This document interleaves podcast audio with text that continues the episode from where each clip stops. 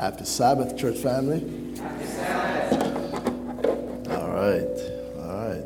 It's good. It's good. So good to see you here this morning. Uh, Lord is good. All the time. He's a good God. He's a good God. I was truly blessed all this week just to be here and uh, enjoying the children, enjoying the VBS program. I want to thank uh, Sister Small and her VBS team. And uh, it was truly a wonderful time. Got to meet some of the parents and uh, just, just spend some good quality time with the church family. Uh, we enjoyed it. Uh, me and my wife, we were thoroughly blessed. Um, I do want to say, um, let me come a little bit closer here um, that we, we are currently uh, in deep prayer on behalf of our sister and her family, Sister Skinner. Um, got an opportunity to visit with Roy before he died. Um, what I heard, what I heard about him, it was just amazing.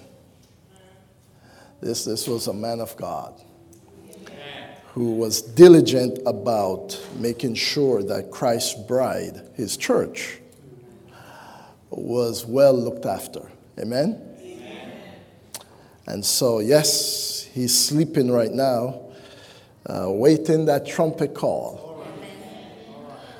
And so, uh, I just invite the church family continue to pray for the Skinner family and um, I'm sure we'll pass on information to you as soon as we get them in regards to um, uh, any funeral arrangements. All right? July 9th is a date I want you to keep in mind. Um, uh, the weekend, actually, of July 9th, of Friday, Sabbath, and the Sunday morning. Um, as you know, I'm, I'm, I'm very fresh here. I'm still new. Uh, I, I, really want to get to know you more, but uh, uh, during that period of time, I know people already have their summers already blocked out, but just in case you haven't made that final plan yet, if you could just hang around for that weekend, I'd really appreciate it. I'd love to have some quality time with the church family. All right? And so we'll, we'll give you more information, uh, um, uh, especially next week, and just update you as we get closer. But just remember that weekend, July 9th, uh, very important time for our church. All right. Well, I see we have it on the screen there. First, thank you so much. Today we continue our series uh, where we are looking at investing in discipleship for eternity, organizing for maturity and multiplication. That's our whole goal here. I, I, I see clearly in our guiding text where Jesus taught about being a disciple. Can you hear me clearly? Not very clear. Um, okay. Uh, sure. Oh, no, no, no. I, I tell you what, it's not my preference, but I'll, I'll go to the, to the mic here. I'll, I'll just use this.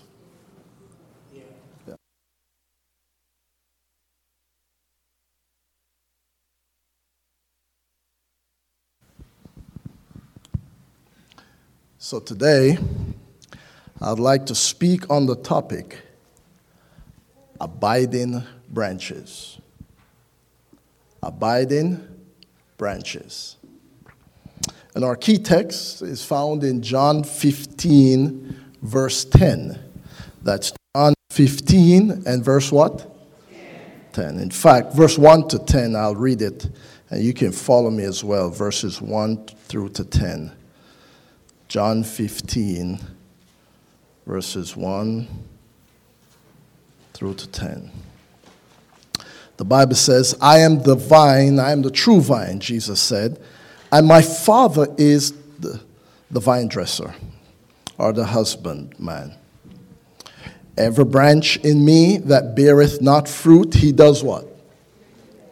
Take it away. And every branch that beareth fruit, he pruneth or purges, purgeth it, that it may bring forth more fruit.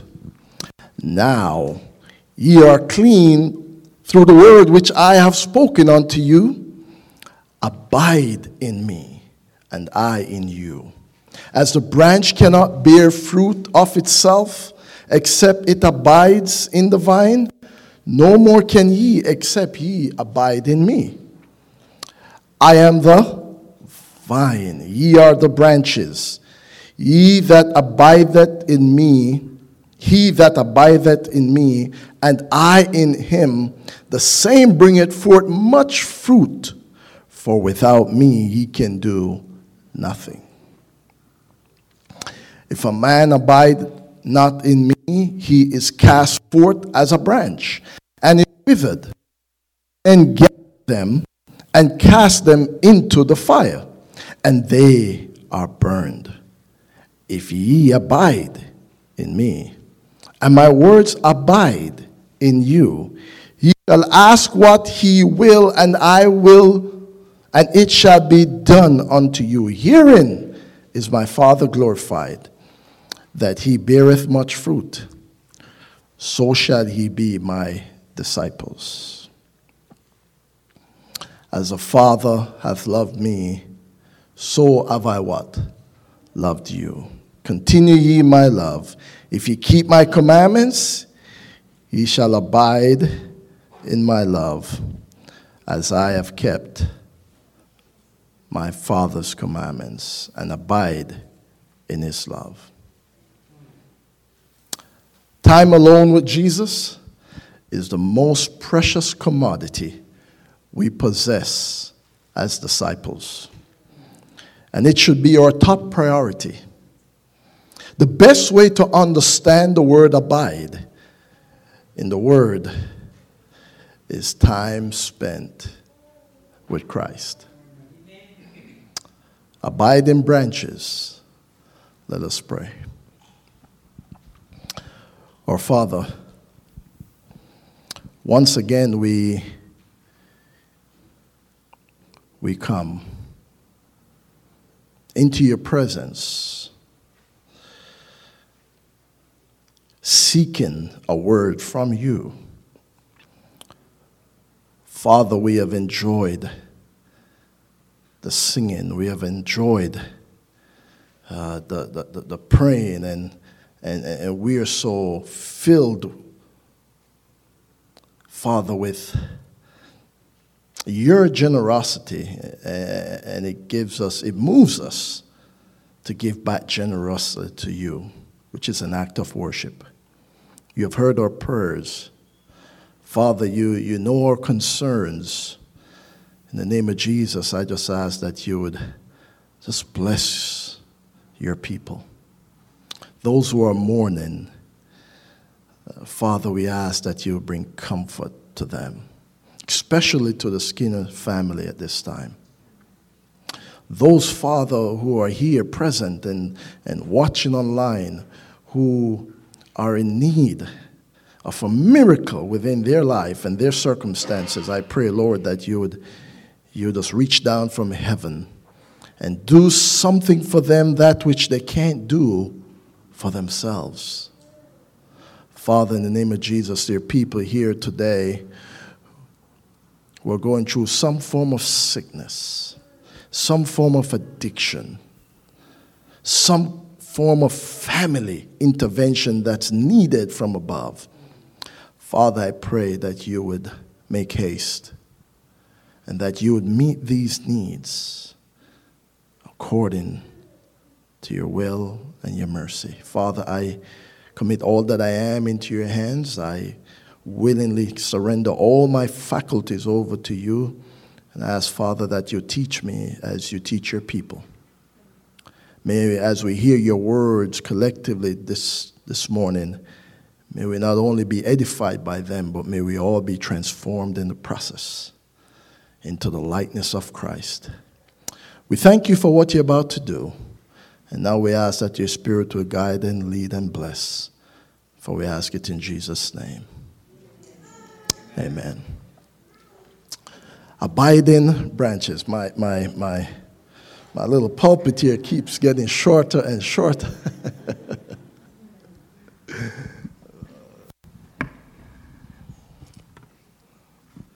Abiding branches.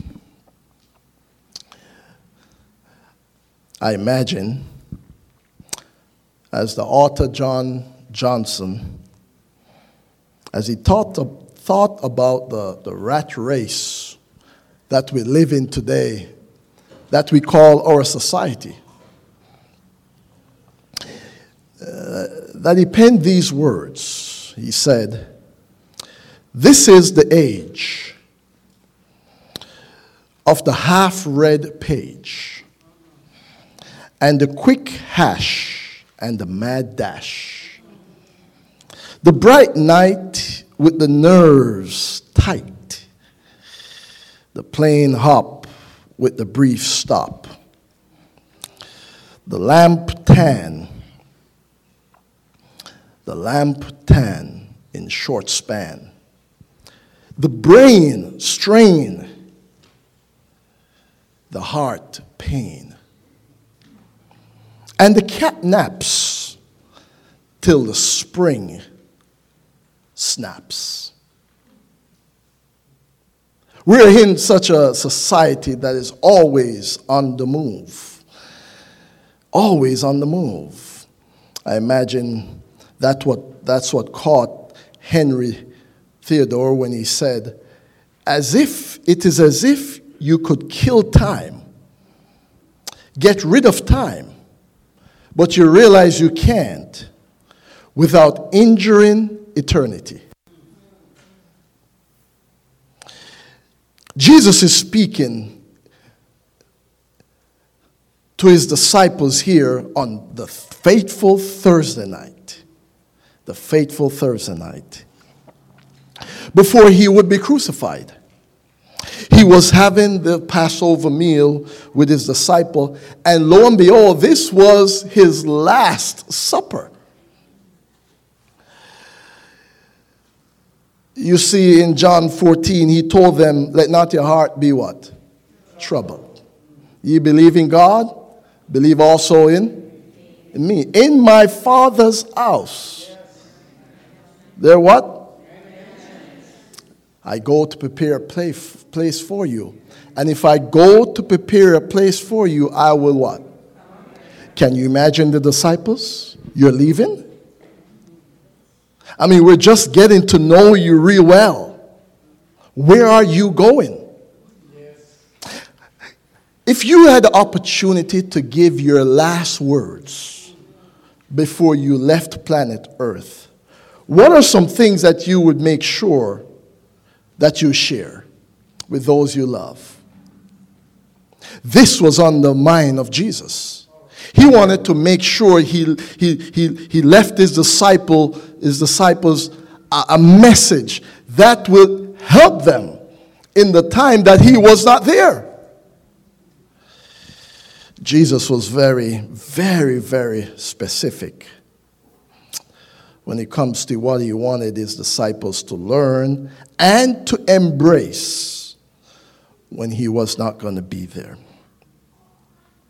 And so in John 15, he shared with them the most important aspect of being a disciple. He spent three and a half years sitting with them, laughing with them, praying with them, weeping with them they got to learn so much about Jesus intimately.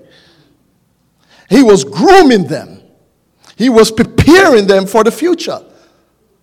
Life without him. And now this faithful, these faithful hours were just slipping away. But he wanted to make sure he left something with them that will prove to be eternal. What is this that he was trying to get across, trying to communicate? This was the, the, the, the, the, the, the thought and the power of abiding. Abiding. He shared with them this, this, this concept of abiding that would prove to be so critical to their relationship with God and with their world. He shared with them the secret of success. He shared with them the thing that would help them to gain victory over sin, victory over depression, a victory over anger, and, and victory over, over addictions. He wanted to leave with them something that would be power. Didn't want them to forget it. And so he made sure he used the word abide in this short statement 10 times. Abide, abide, abide all the way. He was putting emphasis there that night on this word abide because he knew it was a secret of their success going forward. Victory over appetite, victory over fornication and adultery, victory he also shared with them the thing that will cause them to enable them to, to reproduce themselves and multiply themselves. The way they could grow as disciples and conquer the, the, the, the, Mediterranean was through this one process called abiding.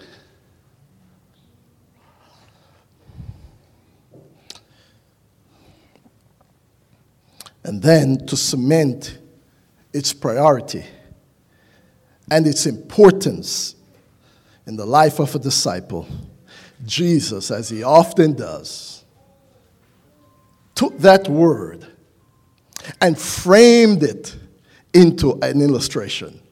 You know, Jesus just loved telling parables, and he loved to teach with illustrations. You know why?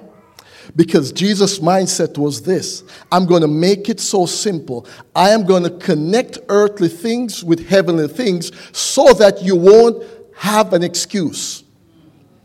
You'll be able to know exactly what I'm trying to get across to you.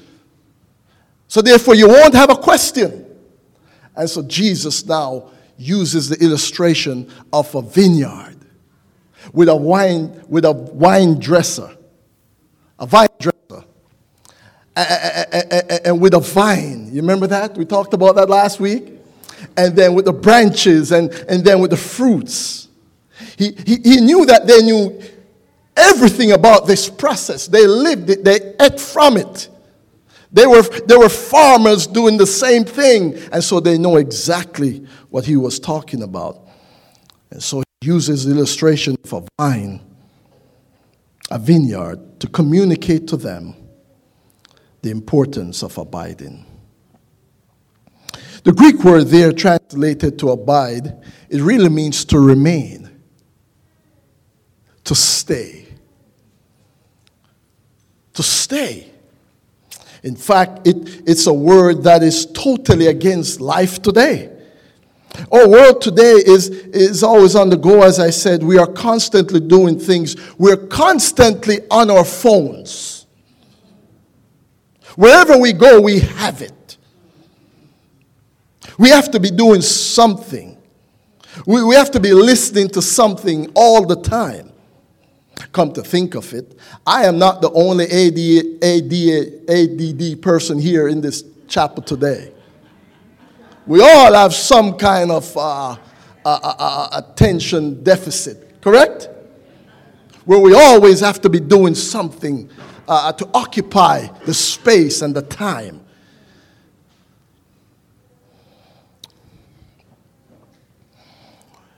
To find ourselves being alone with no phones, no devices, no Wi Fi, no sports, no friends around.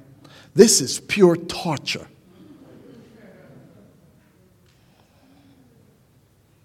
And as, if, as the world says, as the word says, and I'm sure you have heard of this term, time is money. We can't slack in any way because that's going to cost. So we have to keep what? Going and going and going. And that is why Jesus had to bring his disciples together and taught them the value of abiding, of being alone with Christ, which would bring forth the true power they need in order to live this life. There are three observations from this text I want to, sh- when it comes to abiding, that I'd like to share.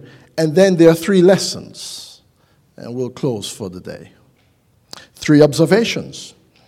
Uh, I, I just remember that Jesus is in a, in a vineyard illustration. The vine dresser and the vine, they are one. Do you remember that?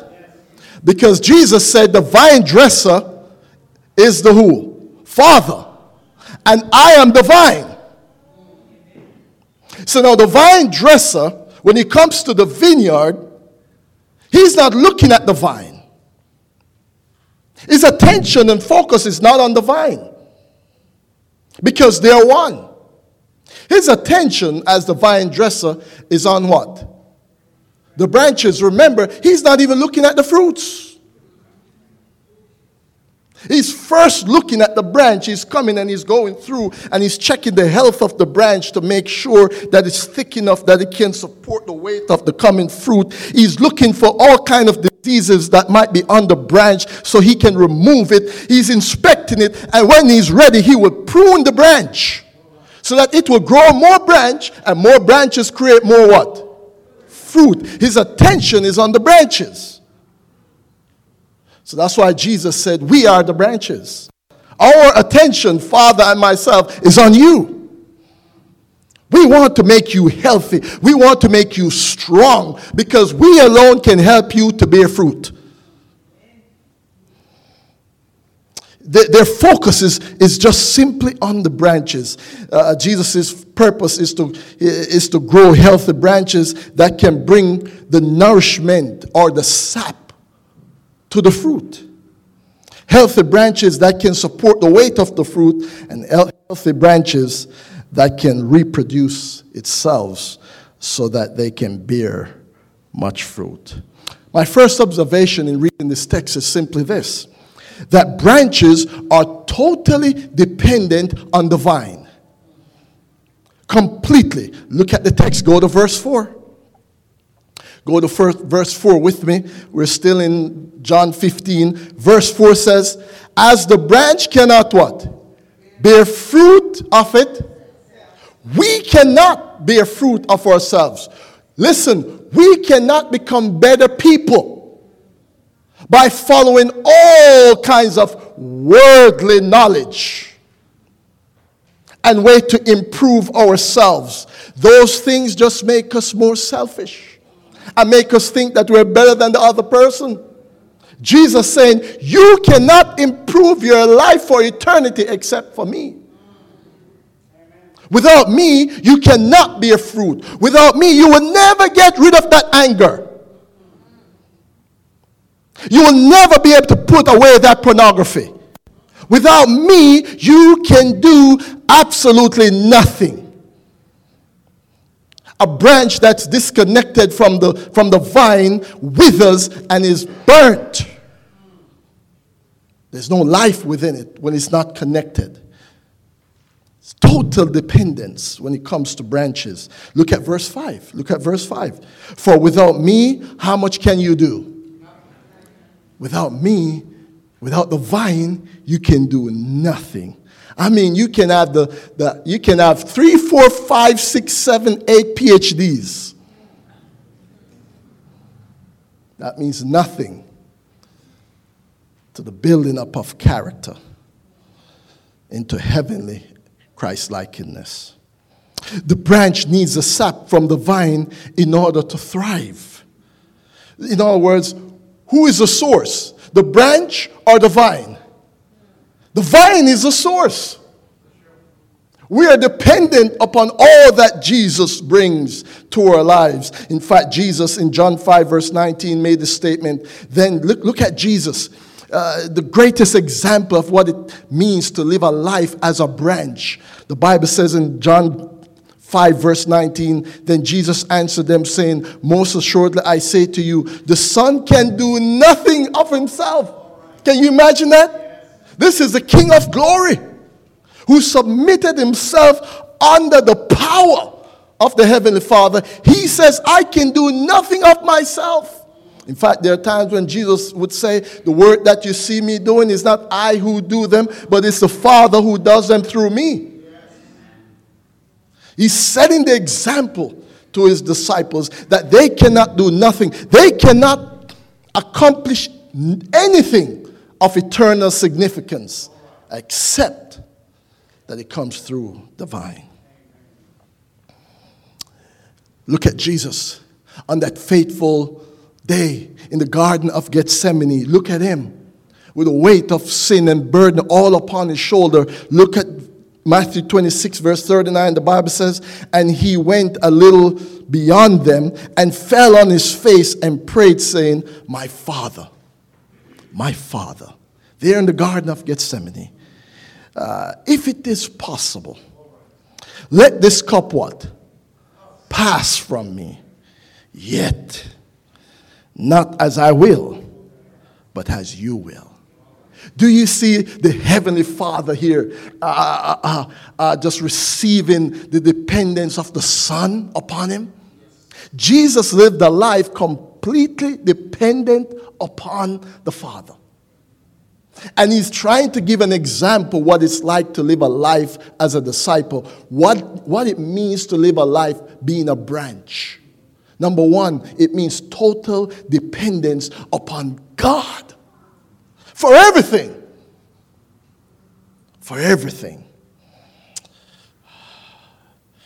In Matthew 8, verse 3, Jesus, Jesus said, I say to you, unless you are converted and become like little what? Children. You will not enter the kingdom of heaven. Unless you become like what? A little child is completely dependent upon their parent, parents. Uh, and Jesus is saying, This is what it means to be a disciple. This is what it looks like to be a branch. And I have my eyes on you.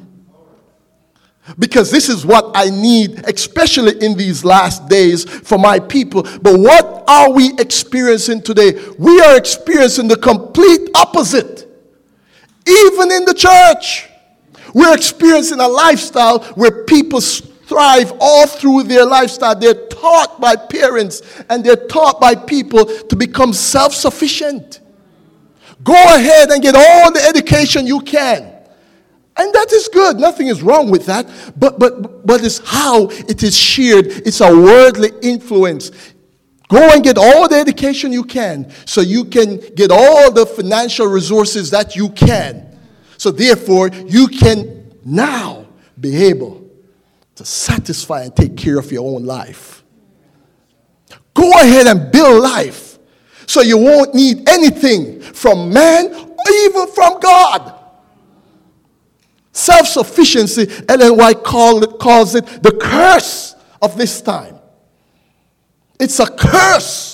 No, no, no. God is not saying that, that people shouldn't thrive to make sure they have what they need to take care of their needs. That's not what he's talking about. He's talking about living a life as if he doesn't exist and building up the Tower of Babel within our life. So, where if God should try to bring down water to flood this earth, the water won't touch us because we're so high. Many people are trying to get as high as they can to sustain life without the help of man and God. When God is ready, He just brings confusion and He tears it all down. Jesus tells a story like this. He tells a story like this about a man, a man who, who whose ground, his field, became very plentiful said. And he, he, when the man saw all this crop, Sister Janet, he saw all this crop, he said to himself, What shall I do? I mean, since I have no more room, no more land to grow any more crop, I mean, what shall I do? This man forgot that it was God who sent the sun to shine. All right? Photosynthesis to occur. It was God who sent the rain to nurture the soil. He had forgotten all of that, that God was the source. And many people today forget that very fact that God is a source and He can at any time pull it.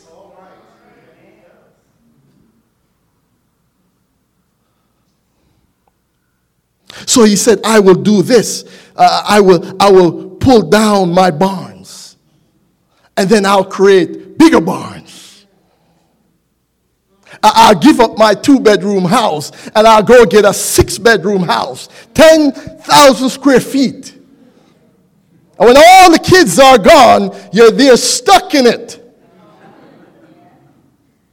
And it's all going to burn. Anyway,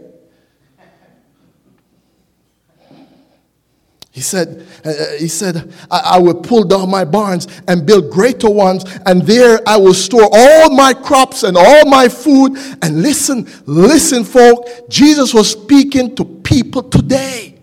Because this is the plan, this is the American dream.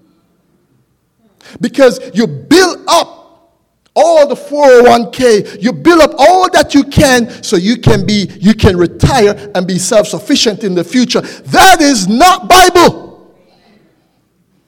Because then your heart start trusting in these things. And the devil knows how to use it to lower our distinctives Listen to, listen to this retirement plan from this man. Jesus is teaching us a lesson here. He said, uh, uh This man said, and, and I will say to my soul, Soul, you have many goods laid up for many years. Hmm, take your ease. Go ahead and retire. You have everything you need right now. Even though the, the, the, the, the, the, the pandemic is raging uh, you name it, inflation is off the chart. Gas, you can't even purchase it. All of that might be happen to, happening to them, but with me, I got my Tesla. I got my solar panel. I got my well water. I got my garden with all the fruits. So, guess what? I am self sufficient. This is what this man was saying. I got everything I need. Neither man nor God can touch me. And then he said, Soul, you have many goods laid up for many years. Take your ease, eat, drink, and what? And be merry. Enjoy life. But God said to this man, You fool. You fool. You have forgotten who is the vine. You have forgotten who gave you all these things and you have appropriated them to your own self. Now, this night, your soul will be required of you. Then, whose will these things be which you have provided? The kids come and they take down the solar panels and they bring it to their house. The grand grandnephew come and take the Tesla. Are you following? You're dead and gone in eternity. Jesus is saying that's the fate of many who trust in themselves and who trust in this world's plan of building up man. Without me, you can do nothing. But you think that may be only for people in the world. But when God looked at the church and he saw the church right before Jesus comes back, he likened the church to the Laodiceans. He was looking at his church. What kind of people are in there? And when he, when he came and he observed the church, this is what he saw. He saw people that said, Because I am rich. This is church people. Because I am rich and I've become what? Wealthy and have need of what? Nothing. Just like the world. Just like this man with the field. Eat, drink, and be merry. No problems in the world. Now, he's not talking about Jamaica. Jamaica have problems. I know you hear, you hear Jamaica, no problem. Trust me. A problem there. So, so watch this. Watch this. Follow me, folk. Just like the world, the church is reflecting that same self sufficiency, and Jesus wants to tear it down. And if we stand up, act prideful, and buck against him, he will pull that life whenever he chooses.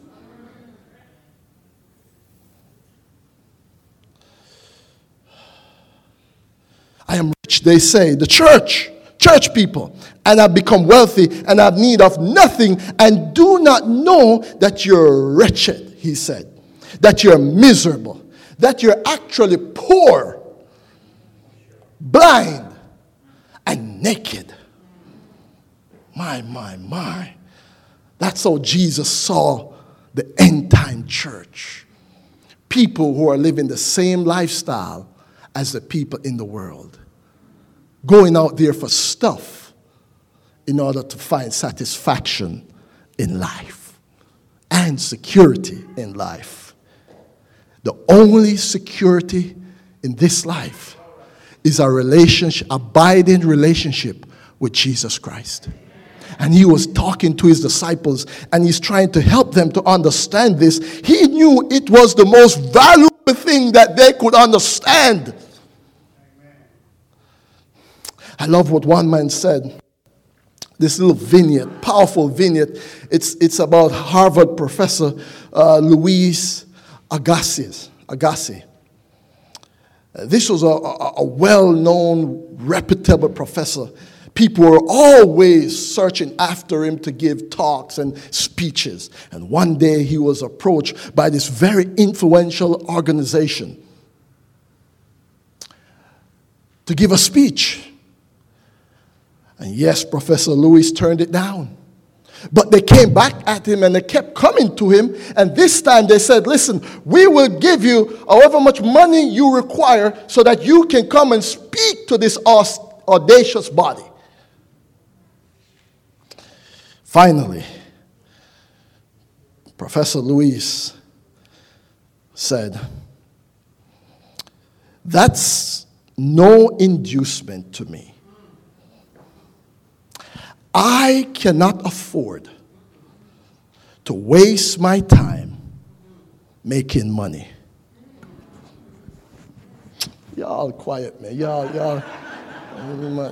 Man said, I cannot afford to be wasting my time making money.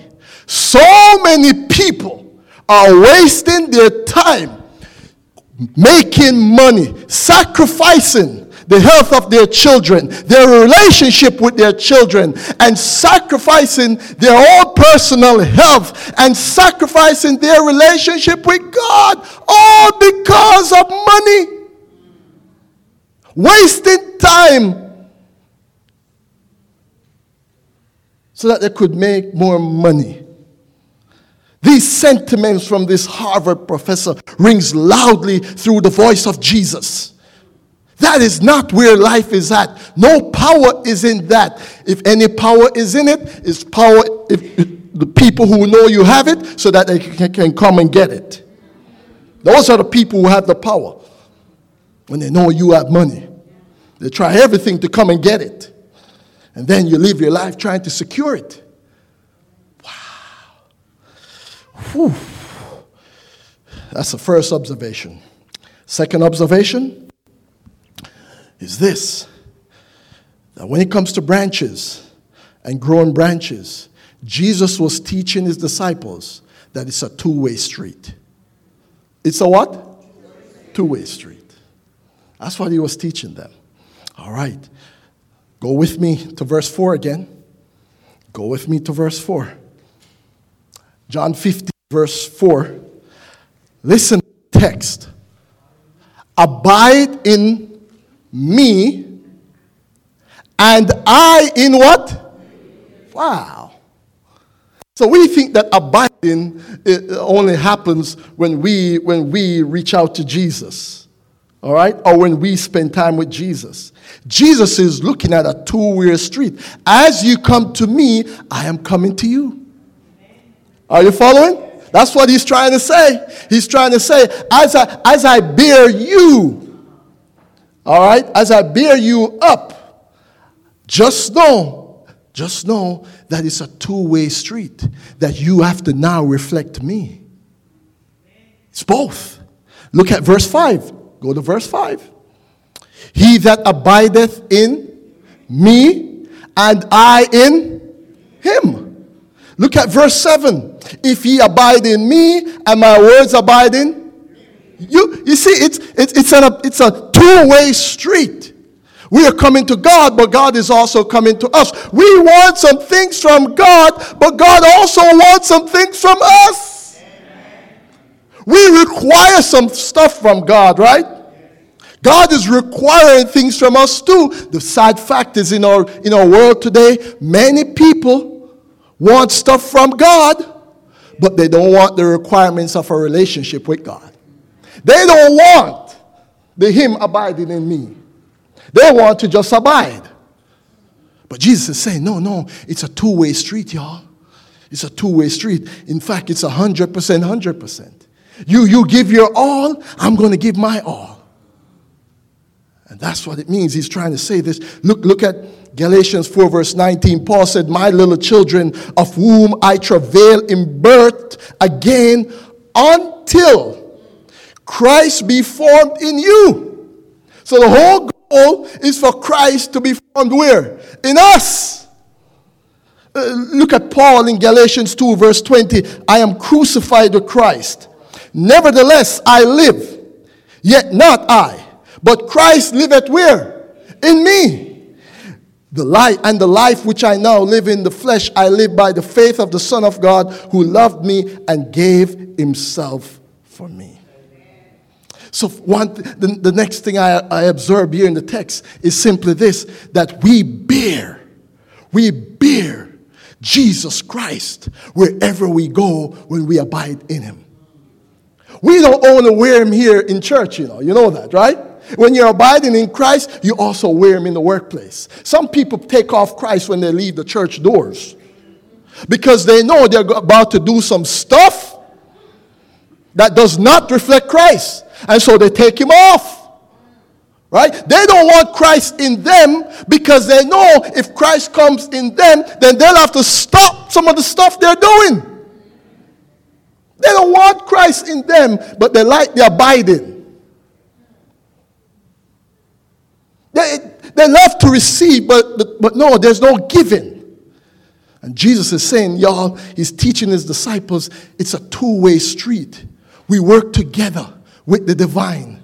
And he's telling his disciples, it's now going to be me in you. And if I am in you, that means holiness is in your loins. Oh my. That means that means righteousness is in your grasp. That means you got to walk like Jesus walked. You got to talk like how he talked. You got to you got to keep your body the way he kept his body. You got you got to worship God the way, the way he did. You have to treat your neighbors the exact way he did. We have a responsibility to bear as well. It's a two-way street. The last observation I see here in the text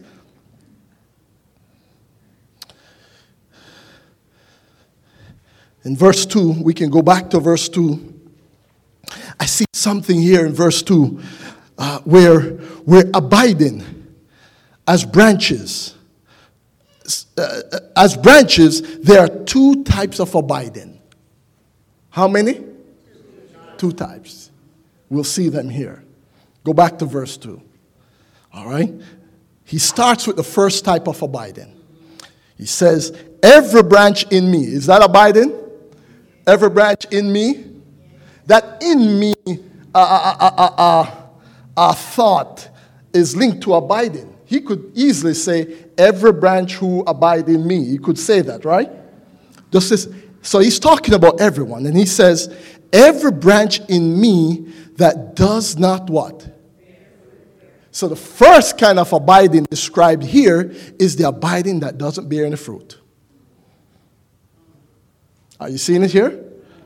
Yeah, there's a type of abiding that does not bear fruit. And what does Jesus do with this type of branch?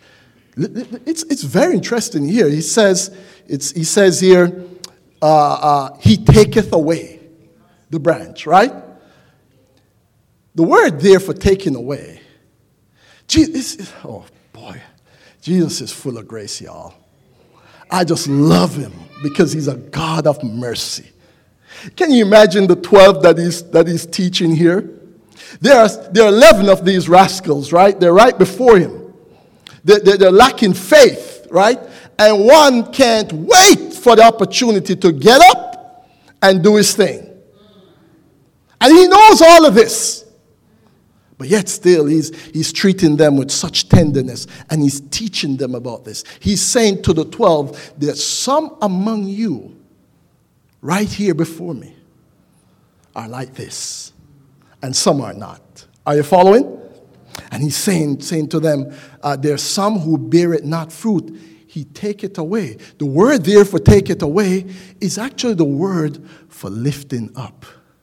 Because see, sometimes the branch is wounded. Sometimes there's reason why the branch is not bearing fruit. And what does a vine dresser does when he comes to the vine? He looks and he sees a, a branch limping, so he lifts it up. Are you following? You know what he's doing? He's giving that branch another chance. That's what he does. And he goes around and he looks now, and then he says, And every branch that beareth fruit, he looks at the branch and he says, Wow, hmm, I see some fruit on that branch. Is what I'm saying? No fruit, fruit. But potential fruit. Are you following? Potential fruit. He, he just needs some healing right now. Are you following? He's kind of strained right now, but I'm going to lift him up. Hallelujah. Anybody need to lift him up today? Amen. Jesus is there. He gives us chances to correct our direction. But I want you now to look at verse 6. It gets to the point after Jesus lifts us up. All right? We get to the point if we don't heed his call. Verse 6 If a man abideth not in me, he is what? cast forth as a branch and is withered. If, if we don't take Jesus' correction and change course, then that branch becomes withered. Are you following? To the point where it separates itself from the vine. And there's nothing that God can do no more. Nothing. Their, their destiny is sealed. And men gather them and cast them into what? Into the fire, and they burn. They burn. Wow. I want you to see the imagery there. The imagery is, is telling these, these men sitting before him that you have an opportunity to change even now. He's trying to tell Judas right there I, I, this is your opportunity to change. This is your last chance. I know what's in your mind right now, but I'm telling you, I am very God and I can forgive it. Can you imagine? Last chance, the last call for Judas. He's withering and he's almost gone. And Jesus sends this message of the branches, and Judas choose. Watch me. The, the 11th that stayed, were they perfect? No, they weren't. They weren't. But what did they do with Jesus? They stayed. What's the word for staying? They stayed with Jesus. It's the one that left. He got up and he left. That's the one that I've withered, that's been cut off. Probation ended. Hurry up and do what you need to do. Let's get this thing over with, Jesus said. Mm. It's, it, it, we see it in the church. Jesus is teaching. It, there's a wheat, and then there's the what? There's the tares. uh, some will be chosen and some will not be chosen. You, you see that they, they all grow together within the church. But I alone can tell who are the withering branches and who are the healthy branches. Y'all don't go around looking at people saying this one is withering. That's not your job. That's the job of the vine dresser. Are you following?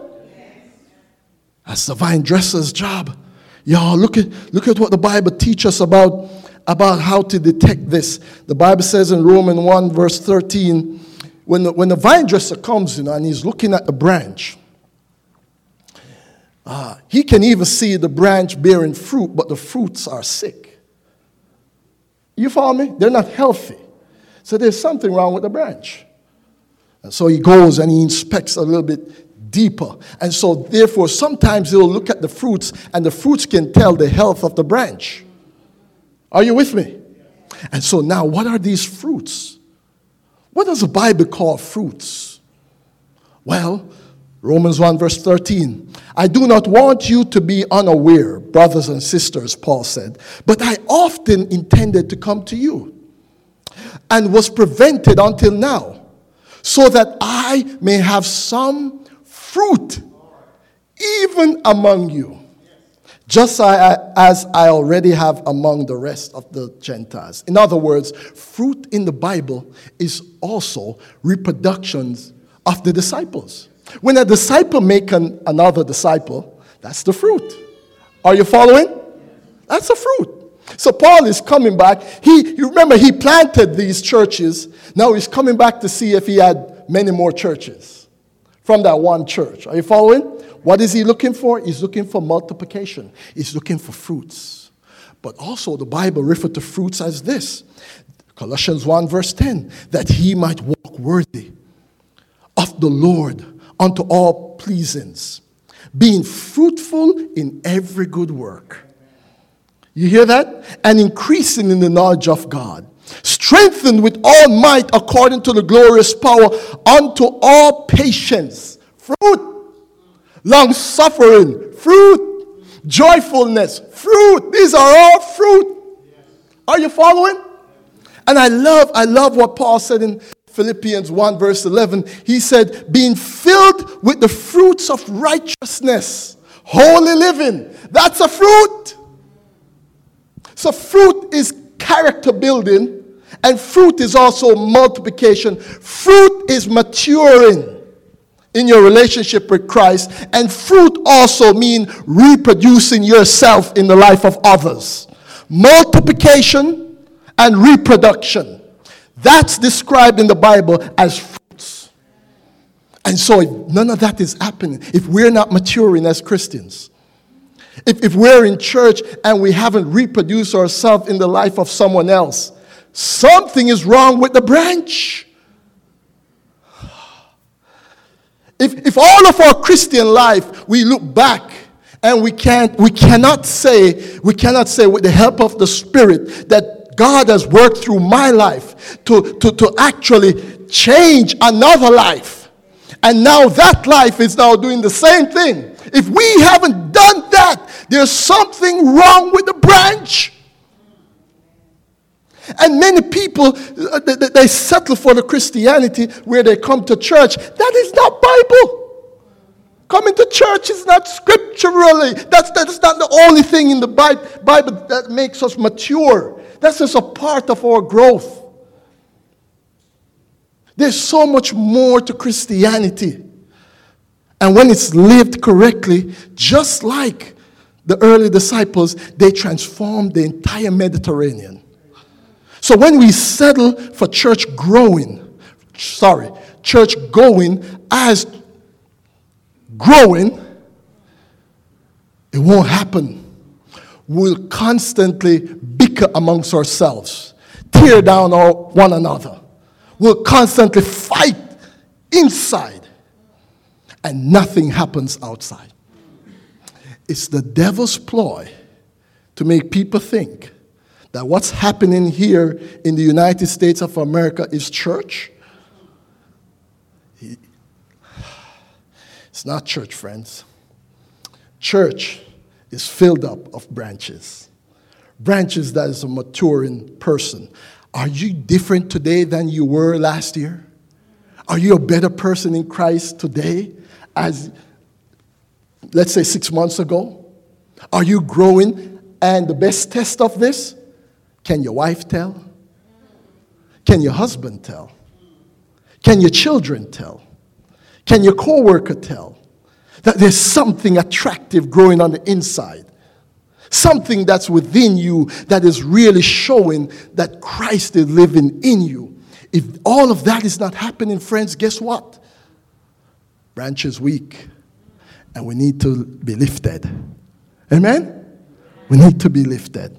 And hopefully, no one will be cut off. Three lessons, and then we close. Three lessons.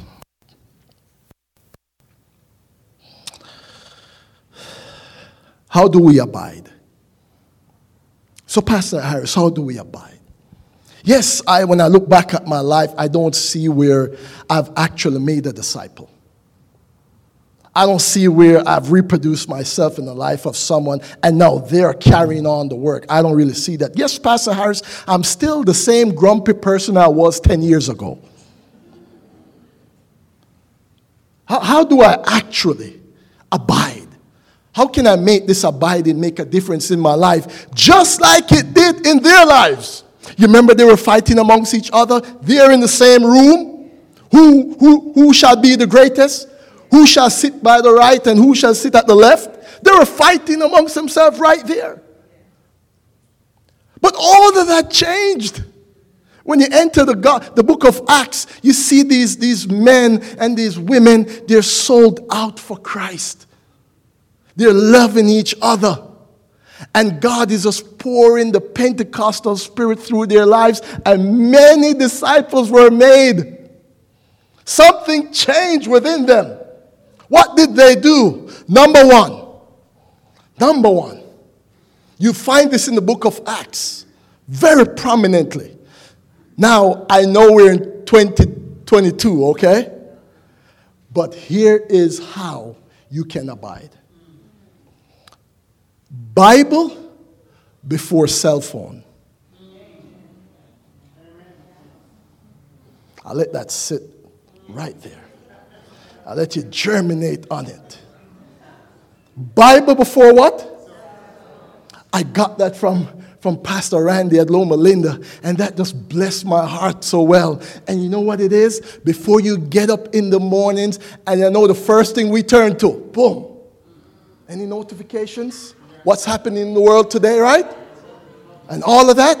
And we spend the first time in the morning going through all of that stuff. Well, if you would practice Number one, way of abiding Bible before cell phone. Pick up the Bible. Is that hard to do? I know, I know what happens.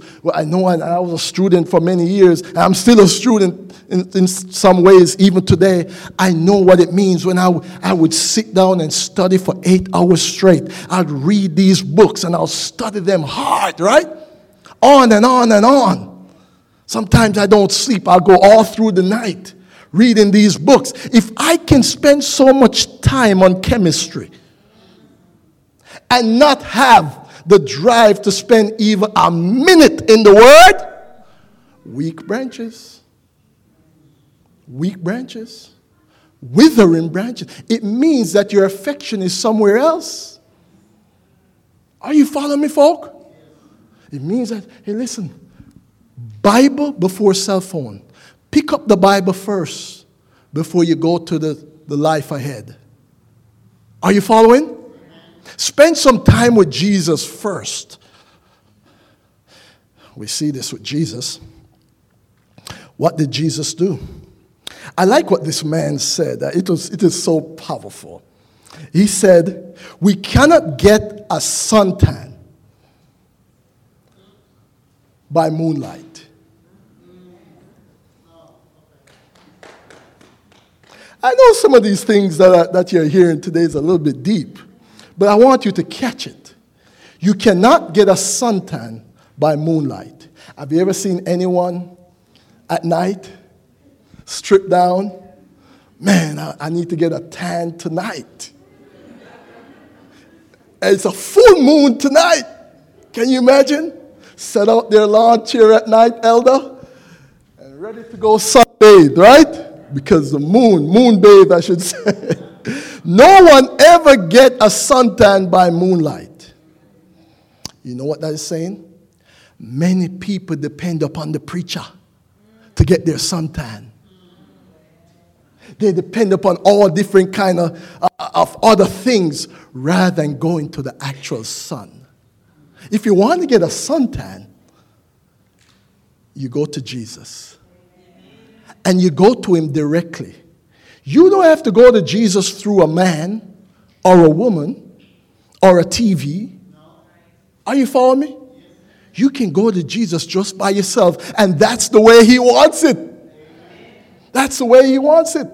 I mean, some people devotional life is getting up in the morning and listening to a preacher. You're getting moonlight. You need to get the first hand stuff. That's what Jesus actually did. And I like how this, this brother, he closed it up. He said, Only the original source can bring the change we need and the satisfaction we long for. Only connecting with Jesus personally and until we do that, we'll never get the benefits of suntan, if there is any benefit, by the way. I don't know. Are there benefits from suntan? Well, um, I'll leave it right there. But, but, but Jesus said, Man shall not live by bread alone, but by what? Every word that proceeded from the word mouth of God. In other words, this is your source. This is how you learn about Jesus because within this word, it cuts you. Isn't that what the Bible says? It cuts you deep, deep into the sinews. The word of God cuts. It's the same thing that the vine dresser does. He prunes the branch. Well, what is the pruning instrument for the child of God? It's the word of God. And if you and I, if we choose not to spend quality time in this word, so God can prune us and help us, oh, friends, Friends, the Bible, Bible is saying the word of God is a pruning agent. It is the pruning agent. For the word of God is quick, the Bible says, and powerful and sharper than any what? Two-edged sword, piercing even the dividing sunder of soul and spirit, and of the joints and marrow, and is this is a discerner of the thoughts and intent of the heart. Spend time in the word. Bible before cell phone.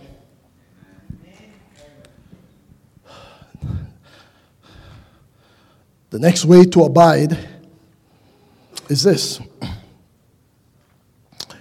prayer all day. Can you remember that? Prayer, what? All day. This is not a praying, getting up in the morning. Jesus, Thank you, I'm alive. No, no, no, no, no. That's not the conversation Jesus is looking for. He's looking for a faith walk all throughout the day. That's how you abide. Look at what Jesus did. The Bible tells you how he abide. Bible says very early, Matthew, Mark 1, verse 35, very early in the morning, while it was still dark. While it was still what? Dark. Jesus got up, left the house, and went off to a solitude place to pray. I can see him every morning. He gets up, all right? The cell phone is not in his, be- in his bedroom. He leaves it right where it is, in the kitchen or wherever. And he gets up, he's in the Word, and he's out in some solitude place where there's no distractions. That's what he's saying. How do you abide? You abide by spending quality time with Jesus. No distractions. He went to a solitude place to pray. That's what he did. He's teaching his disciples how to do it. How do you abide? You pray. You pray to Jesus. Listen to Jesus. This is, this is now Matthew 14, verse 23. He went up on a mountainside by himself to pray when evening came, he was there alone. So he was praying in the morning, What do you see him doing in the evening? He was praying. Jesus was prayer all day. That's him. He was always maintaining a connection with God. You know why? Because he knew he was a branch, he was connected to the Father. Prayer is key. Do you remember Daniel? How many times did Daniel pray? Three times a day. Right? Prayer is key. When you don't live this life by praying to God and talking to Him, not only about yourself, but about others. There's so many things to spend time with God in prayer for. God is saying, listen, it's critical. It's critical. Daniel spent time in prayer. Jesus spent time in prayer. And then the last one presence before service. Did you hear me right? Presence before service. You see, a lot of people think that being a branch and being a child of God is because of service. And they, they, they, serve and serve and serve and serve and serve and serve and serve some more. And they think, listen, this is being a disciple. But the truth is, when you come to Scripture, you have that Mary and Martha situation going on. Where one is just serving and serving and serving and saying that she's being a disciple because of service, but she's not spending time at the feet of Jesus. Are you, are you seeing what I'm saying here? Service is not a substitute for presence, a substitute for abiding. We have to abide. We have to spend time with Jesus, and that is top priority. When we do that, that will drive our service. Ellen White said Jesus lived his life from the mountain to the multitude. Before you serve the, the, the multitude, make sure you spend time in the mountain. I'm saying this for young people. I'm saying it for older people. This is how we live life as a disciple. And Jesus made it very clear. He left us without any excuse. We can leave here today and choose to do nothing about this and think that He will be okay with it. Are you hearing me? Or we can say, you know what? Jesus spoke to my heart today. Taught me how to be a, a healthy branch. Now, what's in my life that I need to change? What are some things that when I go home today, I'm going to have to get rid of? How can I incorporate some things in my life so abiding with Him becomes a sweet experience. Bible before cell phone, pray all day, presence before service. Close with a story. In fact, it's, it's really a song. No, I'm not going to sing. I'm not going to sing. I'm just going to read the words. But it really shares how valuable time with Jesus is. And how, how, when we lose it and we don't take it as priority, it might never come back again. I'm sure some of you, as you know, know this song, but all I want to do is just to have you focus on the words. My child arrived just the other day he came to the world in the usual way, but there were planes to catch and bills to pay. He learned to walk while I was away. And he was talking before I knew it. And as he grew, he would say, I'm going to be like you, Dad. You know, one day, I'm going to be like you and the cats in the cradle and the silver spoon, little boy blue and the man in the moon. When you coming home, Dad? I don't know when, but we'll get together then. You know, we'll have a good time then. My son turned 10 just the other day. He said, Thanks for the ball, Dad. Come, let us play. Can you teach me how to throw? I said, Not today. I got a lot to do, he said. That's okay. And he, as he walked away, but his smile never dimmed. It said, I'm going to be like him.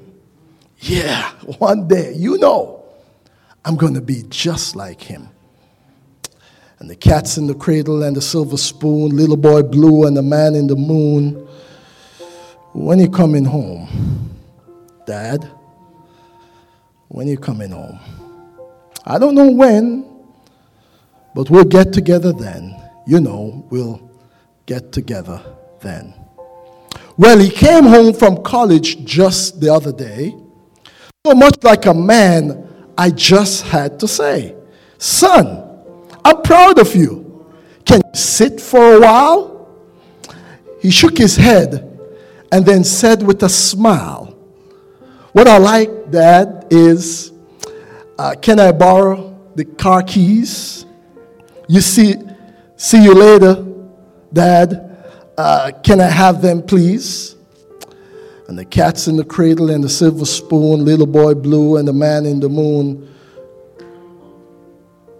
When you coming home, son? I don't know when, but but we'll get together then, Dad. You know, we'll Dad, we'll have a good time then. I've long since retired. My son is moved away. I called him up the other day. I said, I'd, I'd like to see you if you don't mind.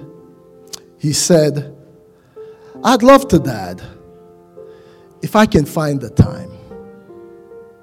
You see, my new job's a, it's an hassle and the kids have the flu. But it's sure nice talking to you, Dad. It's been sure nice talking to you. And as I hung up the phone, it occurred to me he had grown up just like me. My boy was just like me. And the cat's in the cradle and the silver spoon, little boy blue and the man in the moon. When you coming home, son?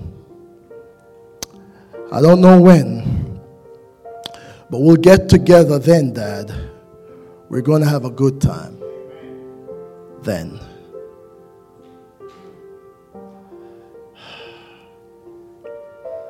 The most valuable thing to Christ right now is his people choosing to abide with him. Now. Not then. Not when you get your act together. But starting when? Now. Do we have anyone here, maybe watching online, who would like to say to Jesus, I want to be a branch? I want to be an abiding branch? A branch, maybe weakened, maybe weakened, but a branch that can be lifted up. If you want to be an abiding branch, I'm going to invite you to stand.